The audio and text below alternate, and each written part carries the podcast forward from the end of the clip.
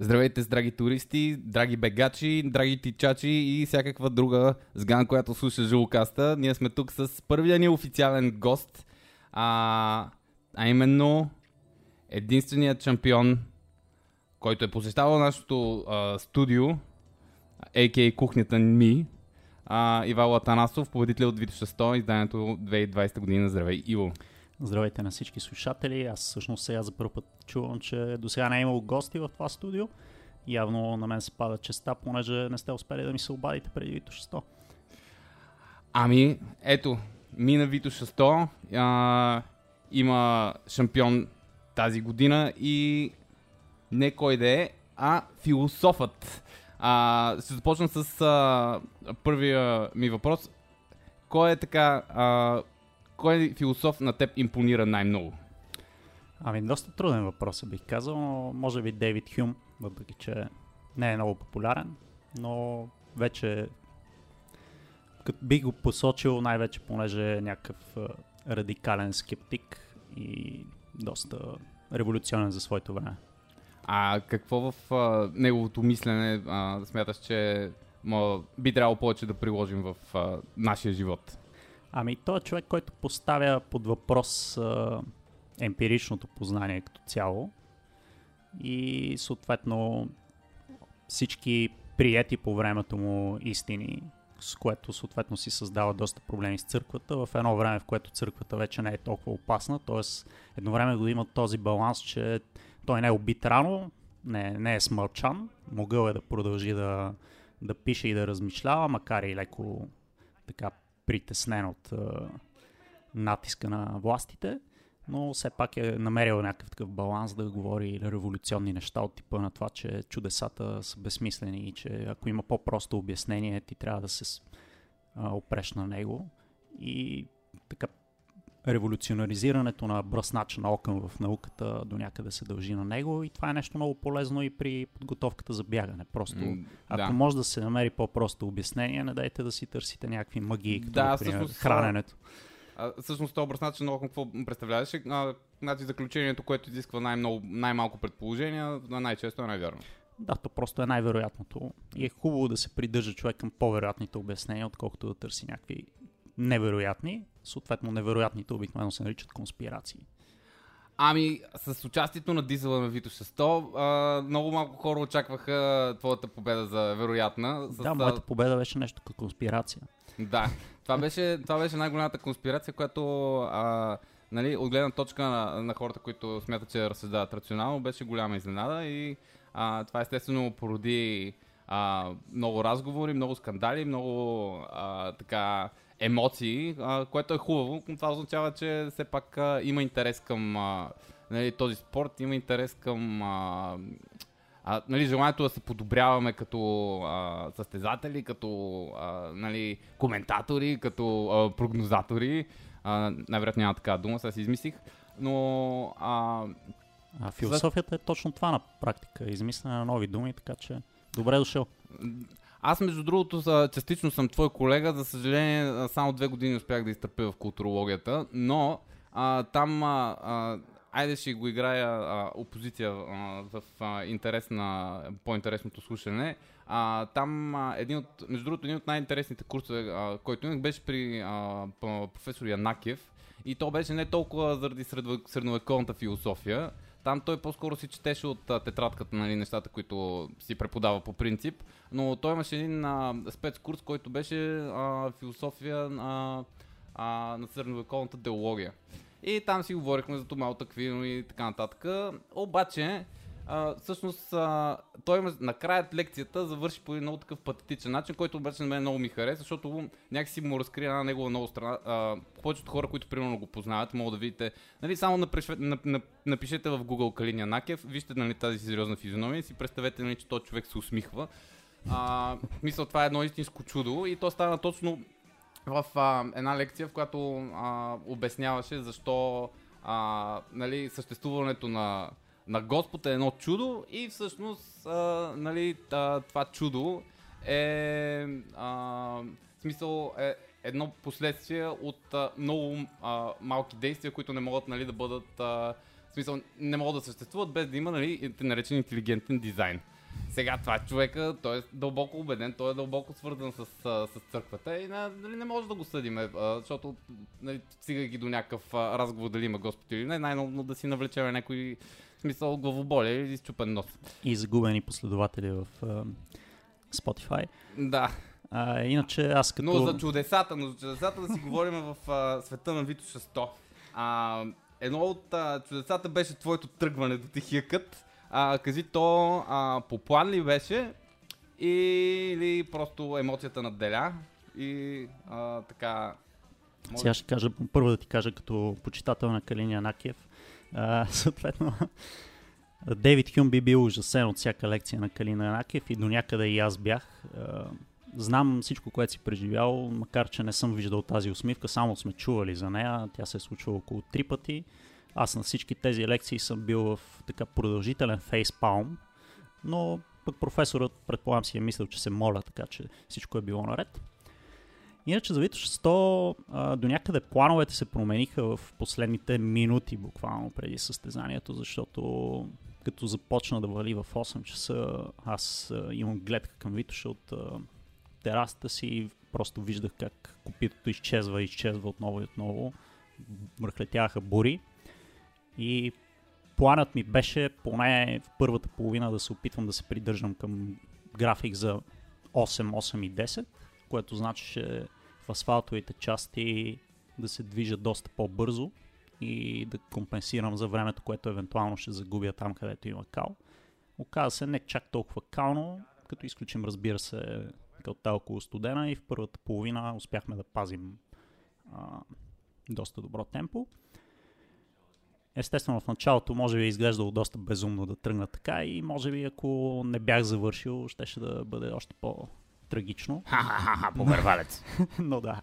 А, дори по време на състезанието мисля, че чух а, така някакви хора, които се смееха наоколо на този оптимист, който е тръгнал пред дизел и бяга напред.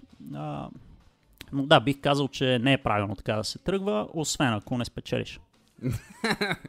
да, победителите никой не ги съди.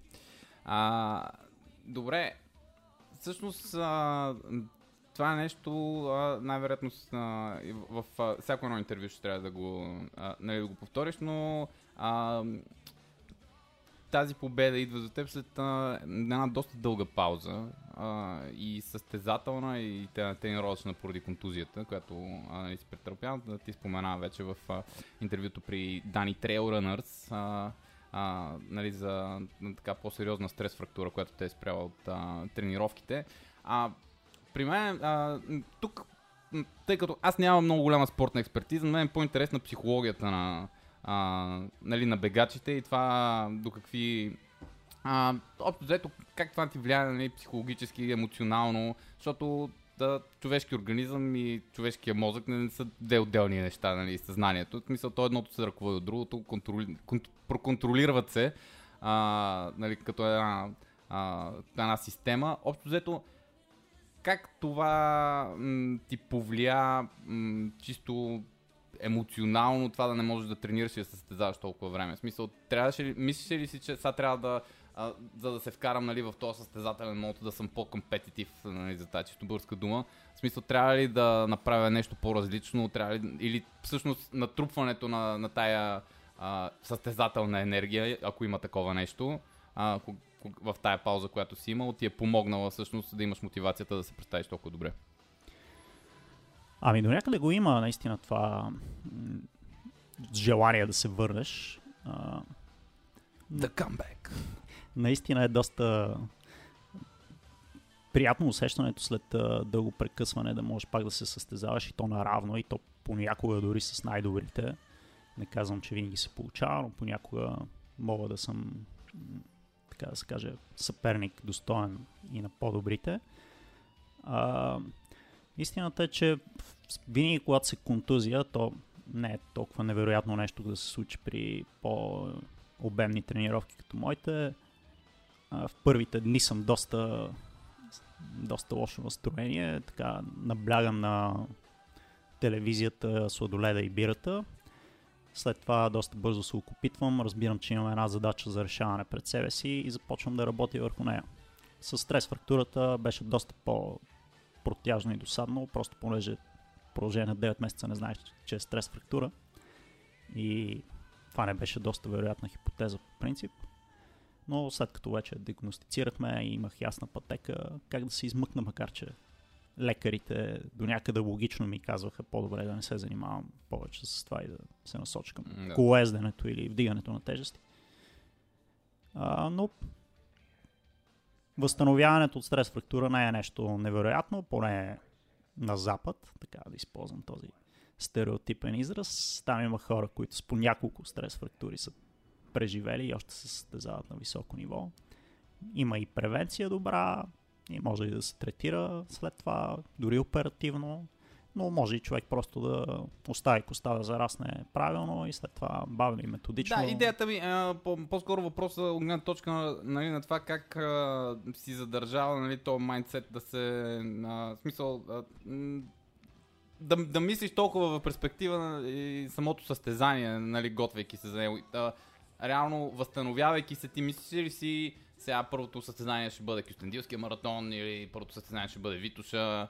Всъщност те доста неща се объркаха с тази пандемия, нали, чисто така организационно и програмата на много хора най-вероятно отишла нали, по дяволите. А, но в смисъл, имаше ли някакъв а, фокус, който си казваш първото нещо, което ще направя, когато съм вече на 100%, ще бъде това. Ще сипя дизела на Витуша 100. Ами, нямах някакви конкретни планове, най-вече понеже моят майндсет винаги е бил да планирам с години да се развивам в дългосрочна перспектива, т.е. никога не съм се хвърлял, сега ще направя този сезон невероятните резултати, пък после каквото стане. Винаги имам някакъв план, който е с години напред. Дори може да се каже, че Вито 100 заема сравнително скромно място в него. Сега пък да не прозвуча съвсем нескромно, но Няма, свикнали сме ти. Да, на моменти звуча малко като Джим Ламзи в годините, преди да се научи да, да не се изразява много, много сериозно, но естествено всеки, според мен, трябва да, да гледа към някакви големи състезания и да си мисли как, как да се представи силно там, докато всички тук състезания са част от етапа от това развитие, съответно добрите резултати тук са една стъпка, част от процеса. Да, всъщност и, това отвежда и към следващия въпрос, че а, всъщност а, тъй наречените творчески планове а, са по-скоро в а, мисъл по в а, глобален мащаб. Нека си гледаш малко по-генерално нещата. Не, не смяташ, а, че подготовката ти и състезаването ти ще се ограничи само до това в България. Защото а, и пак а, ще а, ме правя референция към нещо, което каза в, в интервюто с Дани, е именно, че Нещо, което аз лично симпатизирам, в смисъл ти си избрал нали, живот, в който да не трупаш някаква такова, а, толкова да се концентрираш върху трупането на финансови и материални облаги, по-скоро по някакъв начин по твоето собствено усъвършенстване, нали, физически нали, а, и интелектуално. А, но това усъвършенстване докъде стига в, а, за теб в а, така, обозримото бъдеще? Да използвам клишето от а, ин- интервюта за работа в корпоративната среда. Къде се виждаш след 5 години? Ако ме беше попитал през 2013, къде се виждам след 5 години, тогава си направих първите 5 годишни планове за атлетиката и плана ми беше след 5 години да атакувам първото място на Вито 100. По-скоро инцидентно се получи, че спечелих през 2016. Мгм. Не беше планирано, така че може да се каже, че планирано завърших втори следващите две години. А, колкото до сега, естествено в интелектуален план надявам се да има още много къде да се развивам. В спортен годините са ограничени и преминават и там често пъти трябва е сериозен финансов ресурс, за да се постигнат някакви резултати. Така че тук малко се получава леко противоречие между моята а, антиматериална нагласа и Не, не, да, ня, няма противоречие, защото все пак това е инструмент. А, нали, въпросът е дали да гледаш на, нали, на, на тия средства като нещо, което те мисъл ти помага към някаква следваща цел или а, всъщност е, те самите са цел. В смисъл тук е разликата. А, за тебе по пътя към нещо следващо, но а, ако има някаква грандиозна цел сега, която гледаш примерно следващите 5 години, каква би била тя? Да, в следващите 5 години и дори бих казал по-скоро 2-3. А, искам проучвателно на първо време, в следващата година-две може би, да изляза на някои състезания, които са най-вече от средно дълги, но доста дълги, средно дълги в ултрамаратонски перспективи, т.е. 50-100 км. И преобладаващо такива състезания, които са скоростни изкачвания на върхове, които са дори по-къси обикновено, просто понеже обичам изкачванията и до някъде се специализирам в това в тая посока. И след това, разбира се, и на такива ултрамаратони, които са малко по-престижни, малко по-конкурентни, където ще има, може би, 5 или 10 човека около мене, които ще бягат силно или по-силно. Mm. Нали, Витоша е малка репетиция за това, където има обикновено двама или трима души, които са в челото и натискат. А, ако има 10 или 20, състезанието се по съвсем различен начин протича и съответно подготовката за него и психическа, и физическа. Но най-важното е първо да се участва сериозно и разузнавателно и в следващите години вече да се, да се нагласи всичко така, че да бъде перфектно за едно силно състезание, може би тип плаваредо или нещо подобно. Супер. Еми, успех! А, за сигурност а, пътя към едни такива по-сериозни представяния минава през а, Витуша, но а, ако а, живот и здраве всичко е наред а, и имаме този пул от участници, който Ицо пак тича иска да събере, а, той е в, а, още от сега в, а, още от сега е в кампания да, да убеждава а, всички хора, които имат възможност да бягат около 8 часа за участие следващата година, за да може именно и той да се подготви така а, надъхан за а, евентуално под 8 часа а, тази заветна цел на, на Вито 100. А, според тебе това ще стане ли до година? Ами ако Ицо успее в мисията си, той много добре се е насочил към това, че реално не може да се бяга лесно под 8 часа, когато има много хора около тебе, а когато няма много хора около тебе, защото просто останеш ли сам, много трудно се получават нещата и като мотивация почваш да си мислиш а, дали не рискувам прекалено много. Просто трябва да си на много по-високо ниво, за да бягаш под 8 часа сам. Да. А ако си на някакво, Контролно витушество. ако си на някакво ниво, което е близко до 8 часа и около тебе има 4-5 човека, които бягат яко, много е вероятно да с поне двама или трима дори понякога да паднат под тези 8 часа. А, както Ито се е мотивирал да доведе а, Мен Дизела ASP, може би Влади Ставрев и защо не и Андрей Грин. А, мисля, че при такава конкуренция, ако не стане някакъв апокалипсис, все някой ще падне под 8 часа. Да не му казвам името, нали? Но You heard it here first. М- Нещо много интересно. Секунда да взема само малко газирана вода. прекъсване за реклама. Защото тук сме стрейте. Няма бира. А, няма бира, защото е 11 часа на преди обяд а, и аз съм в средата на възстановителния си крос за деня.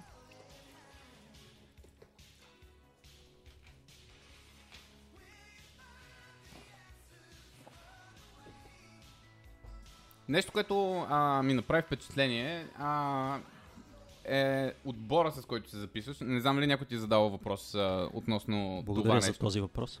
Да. А, абсолютно гаранция, че не е наговорен. А, принципно много хора използват, а, когато нямат нали, официален отбор, с който да си запишат в а, полето отбор.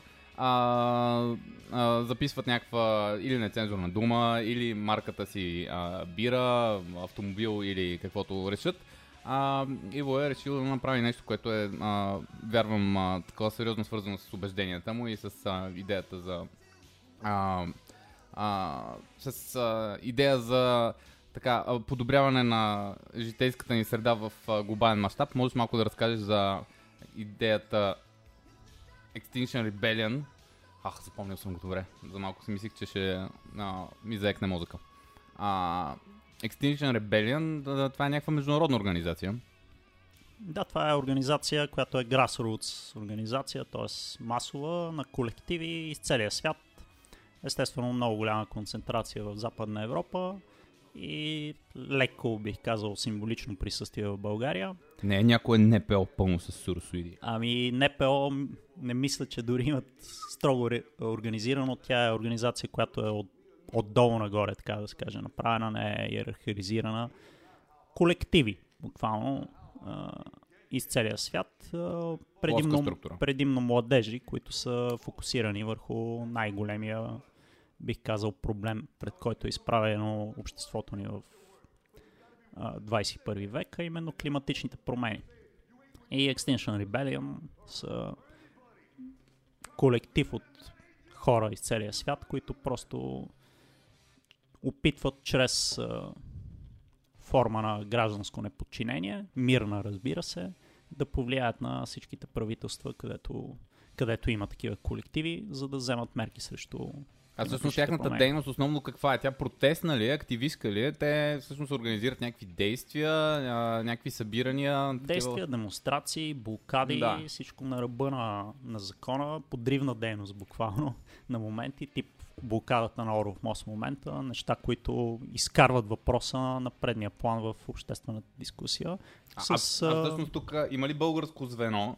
Или ти си представител има, в момента единствен? Има българско звено, което е доста скромно покрай екологични активисти, които са малко по-радикално настроени, така да, да. се каже, защото има и такива, които са по- а, инкорпорирани, да кажем, в а, мейнстрима.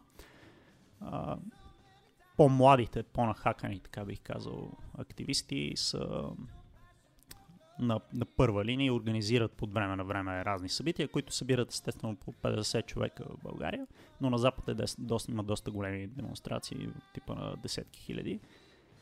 И аз просто избрах тази година, предвид това, че не съм част от някакъв отбор, не съм спонсориран атлет, макар че разбира се получавам подкрепа и в момента от скичарки като служител там.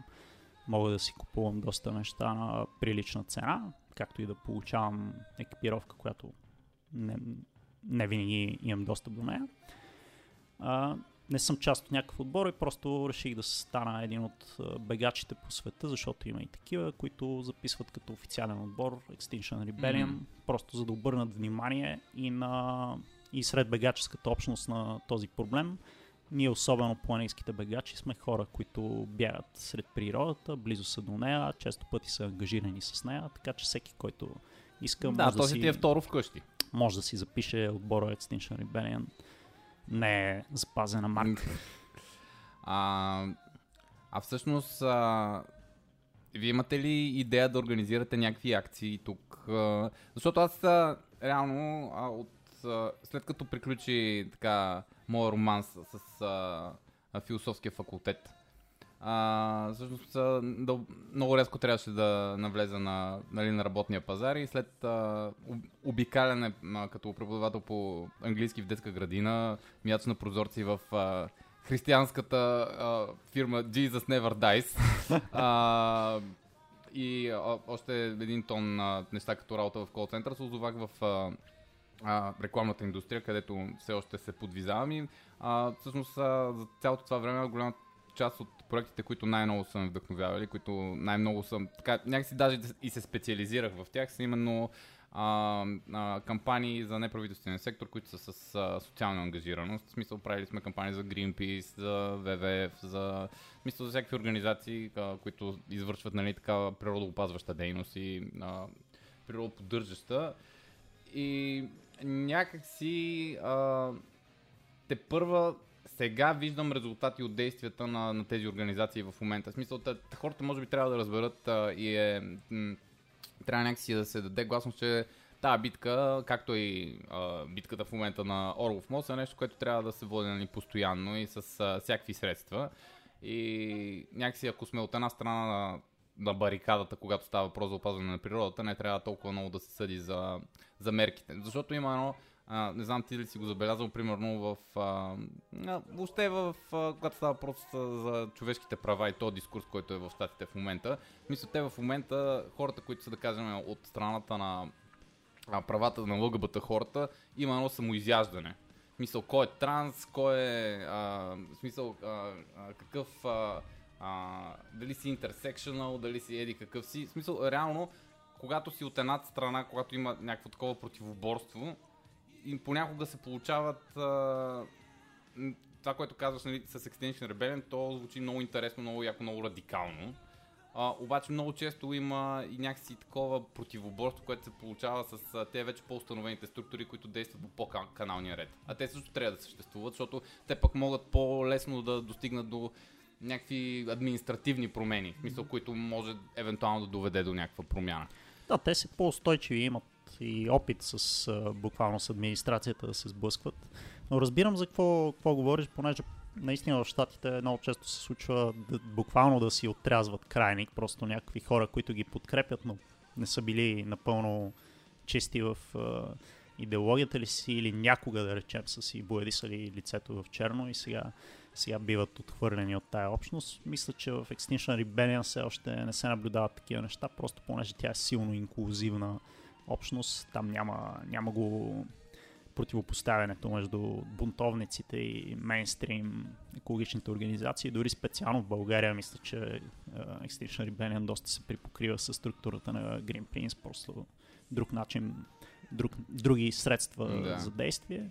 Иначе начинът по който обикновено там се действа е асамблеи, асамблеи, срещи, вебинари и накрая се събира списък с решения. Обикновено това включва глобална климатична стачка, която в момента са естествено спрени такива действия на открито, защото в различни страни пандемията протича по различен начин и има различни ограничения, но предполагам, че ако всичко е наред, на есен ще има пак климатична стачка. Каква е официалната позиция на Extinction Rebellion за Грета Тунберг? Грета Тунберг е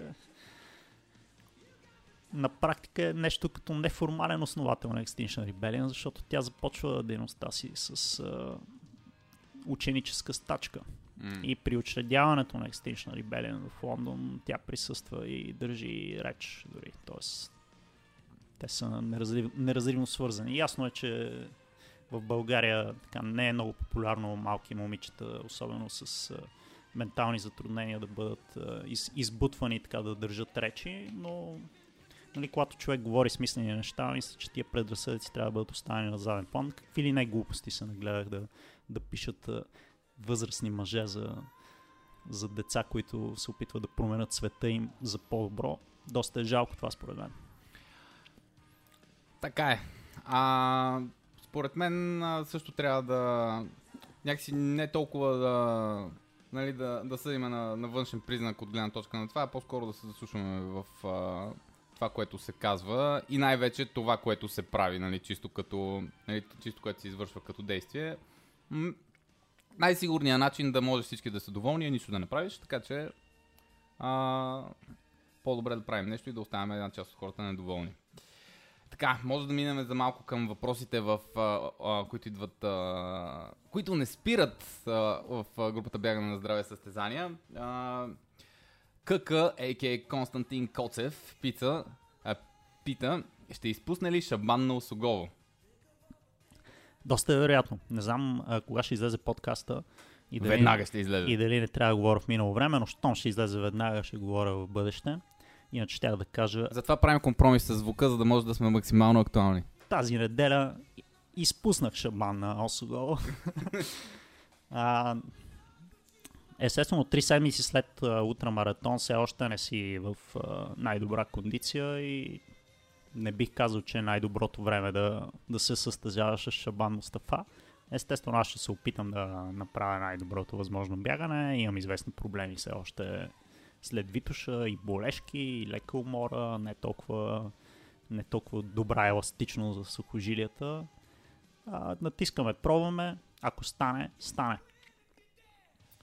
А, честно да ти кажа, това са едни от моите а, любими състезания. За съжаление, а, на, нали, гледайки отстрани, бидейки участник а, само в а, едно от тях, именно Вито Шарън, а, в, а, мисля, че и първото състезание, което се записах след а, изпревари лифта, беше точно а, Вито Шарън. Някакси идеята да се качиш от а, центъра на града до най-високата близка точка. В смисъл много ми харесва като, в смисъл просто като преживяване, защото изисква много различни м- някакси изисква малко да си Swiss Army Guy. В смисъл трябва да можеш да бягаш ма, по-бързо наравно, трябва да можеш да катериш и трябва и някакси да... А... Много са естествени и много логични, особено за хора, които живеят близо до планини, гледат върховете от малки. Според мен е най-естествената идея, която да ти дойде е да се Да- качиш там. да отидеш до там. Също е логично е това, което и Дизела пише в книгата си, че в, а, изкачванията са половината работа. Освен, че трябва да се качиш, трябва и да се върнеш. Така че и, и тези състезания бих казал, че са логични тип Малевица Skyrun, където върха се изкачва и след това се слиза. А, аз предпочитам специално скоростните изкачвания. А също и Петър Панков, който е организатор на състезанието от Маратон БГ ги предпочита, просто понеже са много по-щадящи отколкото едно после спускане от 1800 метра от Черния връх до центъра на София, което те изкарва от строя буквално за 4-5 дни. Да, така е, особено ако си по-надъхан. А... Следващия въпрос идва от Ваня Крапарова. Те админи в бягане за здраве състезания са ти големи фенове. А, колко ще бяга на маратон? Тук отговорът е доста прилича на този от Осогово Рън. А, мисля, че си саботирах и Осогово и маратона до някъде с обиколката на Витоша. Става въпрос за а, маратона Маратон, в Кюстендил. маратон Кюстендил, Да. да. Той е може би най-сигурният за провеждане. Предполагам, че и Софийския все пак ще се проведе, но тези в Плевен и в Пловдив са все още под въпрос. А, Кюстендил мисля, че ще се проведе, така че записвайте се смело, заповядайте, елате да разгледате 7 села в Кюстендилската долина, защото това е трасето. Ябълково, А, Ябълково е последното. Има други такива интересни, Жабокрът. като Гирчевци и Жабокрът. А, друг път няма да отидете там, гарантирам. това е ви. етимологията на жабокрът. Откъде идва жабокрът? Ам, не съм сигурен. Не съм сигурен, хващаш ме неподготвен, но а, доброто оправдание в този момент е, че най-вероятно никой не знае. Или никой няма да си признае. Да, моята амбиция беше да бягам маратон Кюстендил под, 4, ча- а, под 2 часа и 40 минути, което е напълно постижимо. А, Това отговаря и Александър Спасов на Ваня Капарова. 2.38, ако не беше ходил на Витоша 100. Да, това е много добър, много добър отговор, защото реално с Витош 100, освен че изпускам седмица-две преди това и развалям малка част от тренировките за маратон с малко повече обем и повече дълги бягания. После след Витоша развалям още 3-4 седмици, защото не можеш веднага да започнеш да бягаш силно. И естествено допълнително го развалям сега с скоростните изкачвания на Осогови на Черни връх, които не са точно маратонски изпълнения, но в крайна сметка каквото се получи. По-добре е пък да спечелиш Витоша 100, отколкото да ти отменят маратона в последния момент и нищо да не направиш. Така е. А, но все пак а, имаш план да се запишеш и да бягаш на маратон в Кюстендил, нали така? Точно така. да. Добре. Значи ще се видим на старта, както се казва. Ще се опитам все пак да си изпълня целта от 2.40, ако ще и да бъде жалка гледка отстрани. А, следващия въпрос идва от Андрей Самарджиев. Какъв му е асцендента? този, този, а, нали, този коментар е получил най-много лъвчета и реакцията и А, Да, да. Нали, а, говорейки за Дейвид Хюм, със сигурност а, ти си огромен фен на астрологията. Веднага и... разбират хората, че много обичам астрологията и включително някои от най-близките ми приятели обичат да се шегуват с мен за това, защото винаги, когато някой се запознае с мен и ми зададе въпрос за зодията ми, аз просто поудявам и започвам да му обяснявам за прецесията и как звездите въобще не са били такива преди 2500 години. А, нямам представа какъв ми е асц- асцендента, макар че много пъти са ми казвали. Не знам как успях, не съм го запомнил. Ще продължавам да се опитвам. Моля никой да не пише коментар, ако е проверил. Добре. А, продължаваме нататък. А, един а, така по-генерален въпрос, който е може би по-теоретичен, а, идва от а, а, Митакис Димитър Димитров. Димитър Цанков Димитров. Какво точно значи изграждащо бягане? Тоест, какво градим и моля без многозначни думи тип издръжливост? Какво точно представлява базово бягане? Това е един въпрос за вековете, който със сигурност може да има поне 10 милиона подкаста, в които да се говори какво Ай. представлява базовото бягане. Но какво представлява базовото багане, бяг, багане за теб? Това пред, пр, прилича на въпрос, който трябва да бъде зададен на доктор Русев, който е експерт по терминологията в български язик.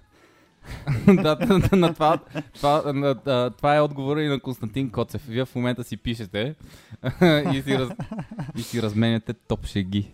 А, а отдолу, между другото, докато ние се опитваме да се забавляваме, да си говорим някакви по-интересни неща, тече сериозна дискусия между това какво значи стеди рън между Ицо и Митакиса, която, в която се включва и Иван Гочев, а, човекът опитал да покори Коме Мине а, миналия уикенд. А... Като цяло, а, нали, в по-специфичната литература има така наречените леки или възстановителни бягания, които са една доста сериозна част в маратонската подготовка, а, които са, да речем, на темпо минута, минута и половина над маратонското. След това идват така наречените endurance runs или бягане за издръжливост, което може би е на границата между базовото и издръж... а, бягане за издръжливост, а, изграждащо бягане, които са на до минута над маратонското и обикновено са малко по-дълги бягания. После им идват а, темповите бягания, които са също се наричат бягане на лактатния прак, т.е. анаеробно, лесно постижимо, близо до маратонското, но малко по-бавно, обикновено до 50-15 секунди. И вече след това идват а, анаеробните бягания. Общо взето 4 до 6 категории, зависимост колко сте фанатични. А, в маратонското бягане най-много се бяга в а, така наречените endurance зони с а, от време на време анаеробни интервали и темпови бягания. Благодаря ти. Аз абсолютно нищо не разбирам от а, теоретичната част на бягането. Опитвам се да чета някакви неща, а, доколкото ми стига акъла, така че ще оставя а, така, а, физио, а, физиологичната експертиза на а, другия водещ на Жулкаста, който липсва в момента, но посър... присъства таблетом, а, а.к.а. Дедо. А, не, е Таблетом е ново, още едно ново понятие. Второ ново понятие за един да, епизод. А, майка ми твърди, че когато съм бил на, на 4 или 5, е, съм гледал баща ми как се бръсне и съм казал, че татко е брадинар. така че а, този, тези каламбуризми най-вероятно, а, мисъл, най-вероятно майка ми се ударила в някой ръб, като е била бремена с мен и така е позволила да се отключи тази част от а, мозъка ми. А, мен това, което ме интересува, а, защото каза, че след като си завършил докторската си теза, си я затворил в а, едно чекмедже и оттам нататък си, нали, по някакъв начин си, си продължил с живота си. Аз като а, така, а, партньор живота на един докторант знам колко е изцеждащо и психологически, и физически а, нали, висенето в библиотека, четенето и писането за такъв огромен период от време. Значи за хората, които не са писали докторска теза, това е нали, а, утрата на, на академичния свят. А, как а, всъщност това го съпоставяш? Това нещо сме си го говорили с Ицо, че всъщност хората, които са, така, а, се представят много добре в ултрабяганията, са хора, които могат да запазят концентрацията си за дълго време. А, смяташ ли, че може да се направи съпоставка с работата в академична среда и с ултрабяганията от тази гледна точка, че всъщност ти трябва да имаш някакъв много по-широк а, а, хоризонт на, на, на виждане от гледна точка на това какво ти предстои и нали, а, всъщност правилното планиране, правилното структуриране на, на бягането и така нататък. Как би го съпоставил с писането на тезата си? Много добра ти е аналогията, само че бих казал, че а, ако писането на дисертация е ултрамаратон, то е по-скоро Баркли маратон, в който дадени са ти някакви насоки там, но не е точно сигурно откъде трябва да минеш. GPS-ите са безполезни, често пъти се забиваш в някакви храсти или као, губиш се, обикараш по върховете и събираш някакви лищчета, които да покажеш на възрастен, леко налуден човек на старт финалната права. Така че аналогията е доста близка. И наистина всякаква така академична подготовка би могла да бъде полезна в построяването на структурата на, на подготовката за бягане. А, както и от гледна точка на това, че трябва да събереш много информация, да я анализираш и след това да я синтезираш в собствения си а, тренировачен план, така и в това да се придържаш с малки стъпки и да напредваш без изглед на някакъв, за някакъв реален успех в близките 2 или 3 години. А, колкото до моята дисертация, беше точно такъв случай. Доста поработих 2-3 години, след което накрая се оказа, че трябва да поработя още малко там дискусия с а, възрастни хора в факултета, бих казал, специалисти по темата и аз реших, че вече съм загубил желание да правя това. Наистина си представях как си довършвам дисертацията и започвам да тренирам малко по-яко, защото бях направил точно Софийския маратон за 3 часа и половина. Исках да вляза малко в по-добра форма и наистина не ми се занимаваше повече с академична работа, още повече нямаше никакви перспективи за развитие на там, така че се хвърли в бягането и учителската професия. Говорейки си за, а, за утрите и за тази програма, в а, която а, нали, беше толкова разместена от а, COVID и от а, нали, а, пандемията, не се ли замисли през цялото това време, нали, ако отменят състезанията, дали да не се пусна на някое ФКТ? Имаш ли някое такова набелязано или на, по-скоро искаш да се концентрираш върху състезанията и не са ти интересни такива непростижения? Да, ФКТ-та са ми интересни все още само до изкачванията на върхове и то там, където има много записи, т.е. там, където са бягали силни атлети като Дизел и Шабан, които държат повечето рекорди. А, бих казал, че те наистина са ми интересни, но такива ФКТ тип E4 240 км с 18 000 метра денивелация все още не са ми интересни. Просто понеже много, са много по-различни от целите ми в следващите години.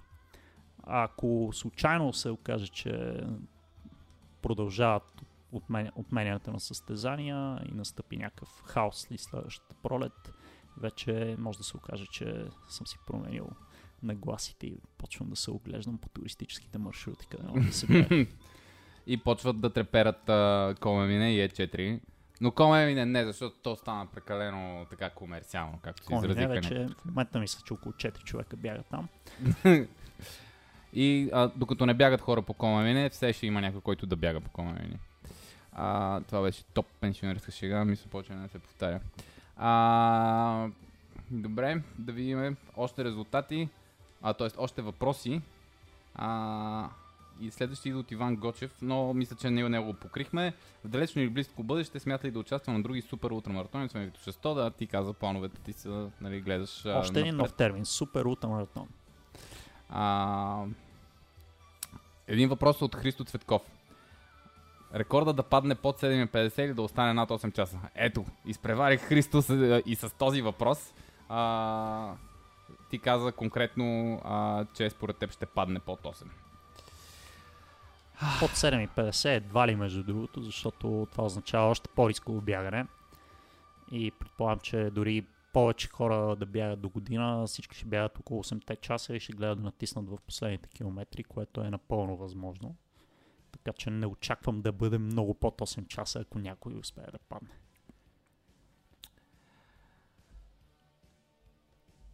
Не ми е интересно а, малко да се върнем на представянето ти на Вито 600. А, така, а, може да ще разгледаме сегментите в страва от а, твоето представяне като някаква референция и с а, по една дума да се пробваш да го опишеш. Това сега си го измислих, изглежда много умно, всъщност може и да се окаже а, изключителен провал, но нещо като блиц интервю по сегменти. А, така да кажеш а, с една дума, каква първото нещо, което ти изниква като асоциация от а, нали, състезанието. Вито 600, Бояна Тихия кът. Оптимизъм. Вито 600, старт кладница. Задръж се. Вито 600 по Беловодски път. Това къде беше? Е, по Беловодски път. а, сега, сега, внимателно. Да, това, е, това си още асфалта, преди да се влезе към Доган. А, преди, е, преди това. Да. А това спускането ли беше? Не, не, не, това си е качването в началото. А, бе, не, това не е интересно. Е, това, е, това е оптимизъм. Да, да, да, да това, е, оптимист. това е оптимизъм. А, а... Истината е, че там толкова се бях а, засилил, че тръгнах към златните мостове. Ага. И дизела, който вече беше близо отзад, ми подвикна заедно с Стефан бягаха, че всъщност съм под долната пряка. Може спокойно да мина още стотина метра, преди да осъзная, че това не е моят път. Та той ме върна там и вече започнахме да си бягаме тримата. а, той почна доста да натиска на моменти и аз наистина там бях само дръж доколкото можеш, за да не, да не изостанеш още тук, защото а, просто е много рано. Да. А това, а, другото чудо, а, така, ако а, мога да се изразим на, на това Витоша 100, а, Стефан, а, Всъщност Стефан никой не очакваше нали, че такова силно представяне ще направи, особено след бягането му в Велико Търново. Нали, никой не очакваше, че ще се възстановил нали, толкова бързо. Но всъщност и той много корал бяга, много, така че да, да не забравяме и представянето на Стефан, както и на, на Тошко. А, вододела кладница. И Стамбето. А, и Стамбето, да, разбира се. Вододела кладница. Там внимавай. Там беше внимавай постоянно. А, кладница бариерата. Темпо. Бариерата чуй Петлево. Парзалене. а, Ярлово връхчето на Тиаремо. Runners High. Runners High.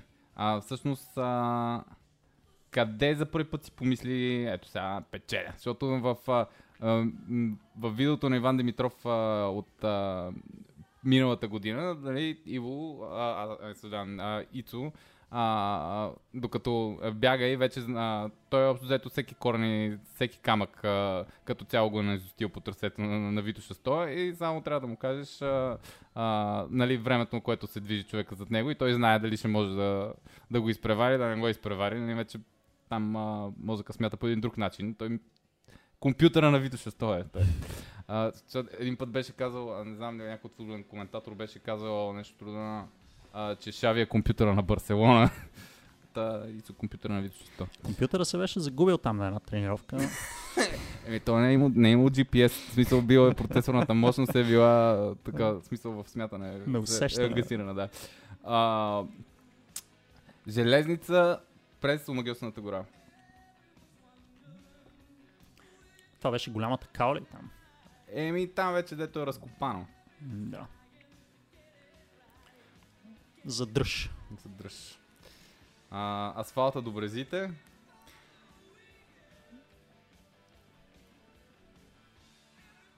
Там не съм много сигурен. А там, там ме болеше много диафрагмата, така че по-скоро. Ти беше, а, там Анестезия бих казал. Да, там, а, оттам ли те пое Иван Загоров или... Загоров ме пое от брезите. От брезите, от брезите. С него. А, еми добре. И от брезите до финала. Там беше стабилно. Как... А... Какво ти мина през главата този път? Ако... В смисъл, защото все пак философския сегмент е, не е кръстен случайно така е малко... Каква беше разликата с преминаването по философския сегмент тази година? Леко беше, бих казал, почти разочароващо по философския сегмент тази година, защото знаех, че е печера и трябва просто да съм предпазлив до финала. А, нямах Не можеш да се отпуснеш и да... Да, също така знаех, че няма да хвана рекорда, така че общо взето бях в някакво доста спокойно състояние, просто мерех си крачките, гледах все пак да не да не забавям твърде много, да поддържам горе-долу прилично темпо, но го нямаше този момент, в който наистина преживяваш, страдаш, е, вълнуваш се. Просто бях на аварийни светлини до финала. Но по-рано ме попита къде съм помислил, че мога да спечеля. А, това се случи на Смило, когато излязохме на билото, защото а, в Чуйпетово малко преди чупето по асфалта ми беше доста тежко, дизела налагаше много високо темпо там. Сякаш се опитваше да се измъкне и аз реших да се закача за него. А, това естествено ми коства много усилия, още повече, че изпитвах някакви стомашни проблеми точно в тази част. А, после обаче той намали, може би той усетил тогава болката в а, коляното си, доколкото разбрах, имал контузия. Аз се освежих и влязох в пункта доста свеж. Опитах се да поседна, видях, че той сяда на предишните пунктове. Реших да видя дали помага. Общо взето в момента, в който седнах и изпих една чаша перпетуен, почувствах стремеж да стана и да почна да бягам. И малко след това излязох от пункта. вече в момента, в който си скачихме до Смило, видях, че около мене няма никакви светлини. А, имах пейсър. Появиха се едни едри звезди отгоре и точно наистина му удари Runner's High вдъхновението. Имах чувство, че мога да бягам така много дълго. И наистина си помислих, че сега и Джим Ламзи, ако се зададе отзад, ще има доста сериозни проблеми с мене. В този момент леко се оплаших и си казах по-спокойно. Да, Дизел е за тебе. Успокой се малко и дори върнах леко гъста, просто за да, да не поемам рискове. Нали? Много е глупаво да бягаш на юг от София и да си мислиш, че си спечелил а, състезание, което завършва в този град. Всъщност, това е а, нещо много интересно. Кога всъщност а, може да позволиш на, нали, на емоциите да, да вземат някакъв връх? Къда, ще върна към началото на разговора. А, нали, като а, почитател на Дейвид Хюм, а, нали, ти си един сериозен прагматик и не можеш да си позволиш на някакви такива а, не, трудно да бъдат опознати неща, като емоциите да контролират а, битието и взимането на решения. А, всъщност, кога можеш да, кога си позволяваш така някакси да почувстваш бягането и да, да, да някакси да кажеш, а виж колко поетично, колко е. Нали, някакси да се отпусне, да се отпусне душата, докато бягаш. Да, отговор на този въпрос е лесен. Никога. винаги трябва да се напълни, винаги трябва да. Аз като цяло не съм супер емоционален човек, но наистина не, не напъвам толкова много дори на състезания. А, затова може би си пасвам така с дългите бягания, където са малко по-контролирани и не са all out. Така да се каже, няма постоянно натискане. Но да, и, идва един момент, обикновено някъде след брезите, когато знаеш, че имаш опита и вече просто стига да не си изкълчиш глезена, може би нищо не може да те спре да, да отбягаш, освен ако някой не бяга супер бързо за тебе.